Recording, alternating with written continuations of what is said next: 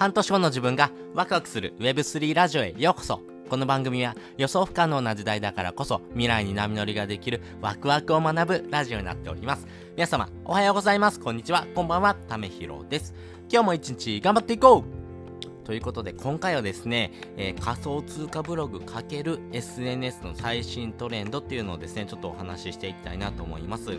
これはですね、えー、01をですね、えー、応援するプロジェクトという形でですね、黒猫屋さんがですね、発信したブレインのですね、えー、内容をですね、ちょっとお話ししたいなと思います。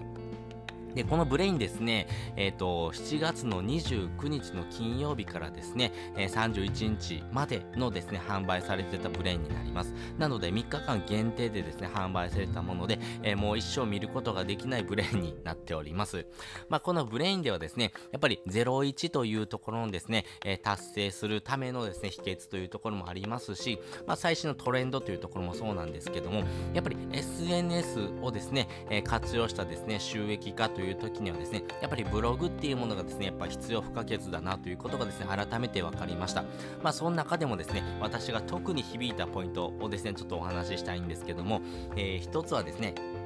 えっと、訴求のずらし方というところですね。まあ、この訴求のずらし方っていうところはですね、もう基本的なところにはなるんですけども、やっぱりこのですね、えー、ずらし方っていうところをやっていかないとですね、やっぱり王道パターンだけだとですね、その王道パターンをやってるですね、競合他社とですね、ぶつかっちゃいます。この競合他社に勝てるようなですね、発信力とかですね、えー、フォロワー力とか、まあ、いろんなですね、えー、力が必要になってくるので、総合力がですね、えなかなかそこまでのですね、えポジションにない人はですね、なかなかそこでですね、えチャレンジしてもですね、どうしてもですね、挫折しちゃうというところがあります。なので、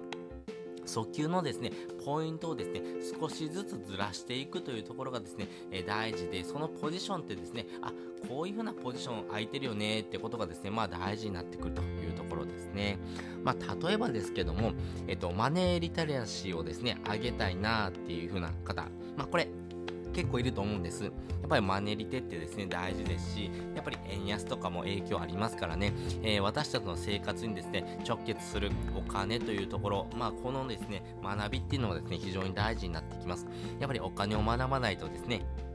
これからのですね、生活もですね、結構厳しくなっていくんじゃないのかなというところもありますんで、やっぱりお金っていうところのですね、えー、学びをですね、欲してる人も結構いるんですね。その中でキャリアアップとかですね、お金の管理術とかですね、節約術とかですね、まあこういう風な収益化がありますよとかっていうのはですね、いろんなですね、派生ができるかなと思います。で、この仮想通貨で言うとですね、えー、まあリスクヘッジというところもあるので、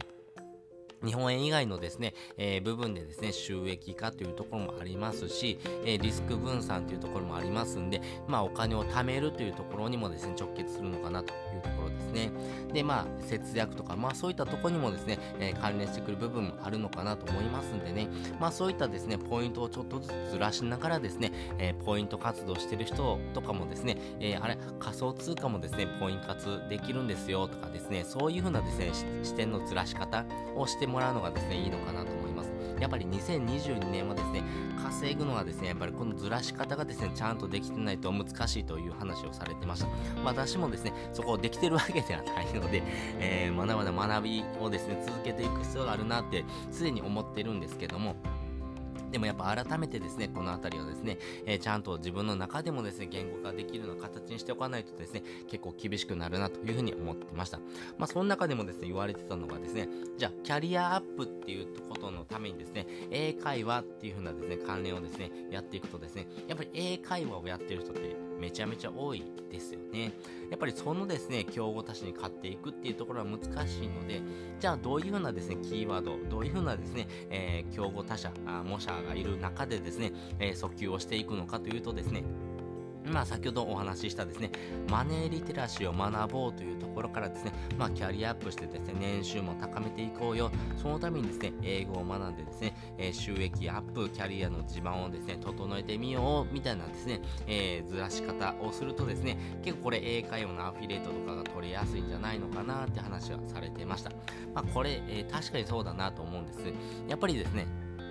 あの、英会話を習おうっていう話をだけをしてもですね、結構難しいんですけども、やっぱりお金っていうのはですね、えー、大きなですね、ジャンルの中でですね、キャリアというところもですね、掛け合わせていく。やっぱ大きなですね、ジャンルっていうところとですね、えー、小さなですね、あなたがですね、持ってるポジションっていうところがありますんで、そこをですね、掛け合わせながらですね、訴求点をちょっとずつずらしながらですね、あ、そういう風な考え方した方がいいよねってことをですね、えー、お話ししていくというところが大事かなというふうに思いましたね。やっぱりですね、訴求点のずらし方っていうのはですね、結構ですね、えー、多くの方がですね、ぶち当たる壁になるのかなと思いますし、まあ自分が持ってるですね、ポジションとかですね、え、スキルというところとですね、え、大きなですね、テーマ、とですね、どうやって掛け合わせたらいいのって悩む人が結構多いと思うので、やっぱりそのあたりがですね、まあ、2022年はですね、まあ、やっていく必要があるのかなと思いますし、それをですね、SNS で発信しながらですね、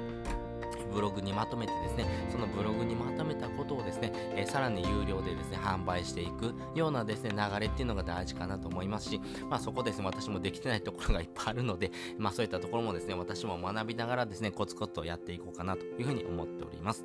ということで今回はですね、仮想通貨ブログ ×SNS の最新トレンドというところをお話ししておきました。まあ、訴求のずらし方っていうところがですね、まあ一番大事かなというふうに思いましたんでね、まあこのあたりをですね、えー、まずは学びながらですね、コツコツやっていこうかなというところですし、やっぱりですね、えー、コンテンツのですね、考え方とかもですね、結構学びになりましたよね。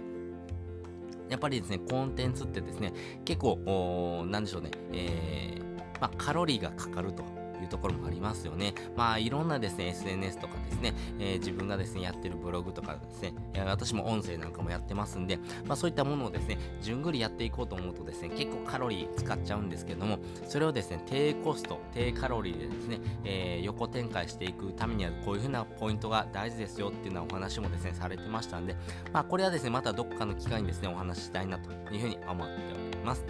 ということで今回ですね、仮想通貨ブログ ×SNS の最新トレンドというところでですね、まあ訴求のずらし方っていうところを学んでいくとですね、あ、なるほど、そういったポイントがですね、あるんだなってことが分かってきますんで、よかったら一緒に学んでいきましょう。そして本日の合わせて聞きたいです。本日の合わせて聞きたいですね。成長産業でお金を稼ぐ3つの方法っていうのをですね、概要欄にリンク載せております。やはりですね、金を稼いでいきたいっていう方はですね、やっぱりこれから伸びる産業ですね、成長産業っていうところにベットした方がいいなというふうに思ってますんでね、まあその中でも私がやってるのは仮想通貨っていうところになりますし、やっぱりこういうような方法がですね、お金を稼いでいくときにはですね、大事だなということを思ってますんで、よかったらですね、え、一緒にこの内容を学んでいってほしいなというふうに思っております。でですね、まあ、仮想通貨っていうところなんですけども、なかなかですね、難しいとかですね、怪しいとかですね、えー、まあ自分にはちょっと向いてないのかな、ちょっと自分には難しいなと思ってる人も多いと思うんです。まあそういう人に向かってですね、あの、誰でもできるですね、えー、お金のですね、えー、学び方っていうところをですね、えまとめたアイデアをですね、まとめた記事も貼っておきます。まあこれはですね、え誰でもできるですね、ビットコインがですね、タダでもらえる方法なので、まあお金をですね、学ぶときにはですね、やっぱり自分で使ってみてですね、えそれをですね、体験するってことが大事なので、じゃあこういう風なやり方をすればですね、まずは体験できますんで、まずは体験してみてですね、えー、自分に合うか合わないかやってみないとですね、わかんないよというところですね。まあね、お気に入りの服がですね、えー、見つかってもですね、試着してみないとですね、あれ？自分の体験にはちょっと合わないなとかですね、あ、やっぱりこっちの方が良かったなってこと分かりますよね。まあそういう風にですね、えー、自分でですね、チャレンジしてみないとわかんないことっていうのもあります。まあこういう風な感じだろうなと思っててもですね、実際やってみるとそうじゃないなってこともありますんで、よかったらですね、そういったところを学ぶためにですね、まずはあ体験、えー、してみてほしいなという風に思っております。ということで、本日もですね、お聴きいただきましてありがとうございました。また次回もですね、よかったら聞いてみてください。それじゃあ、またね。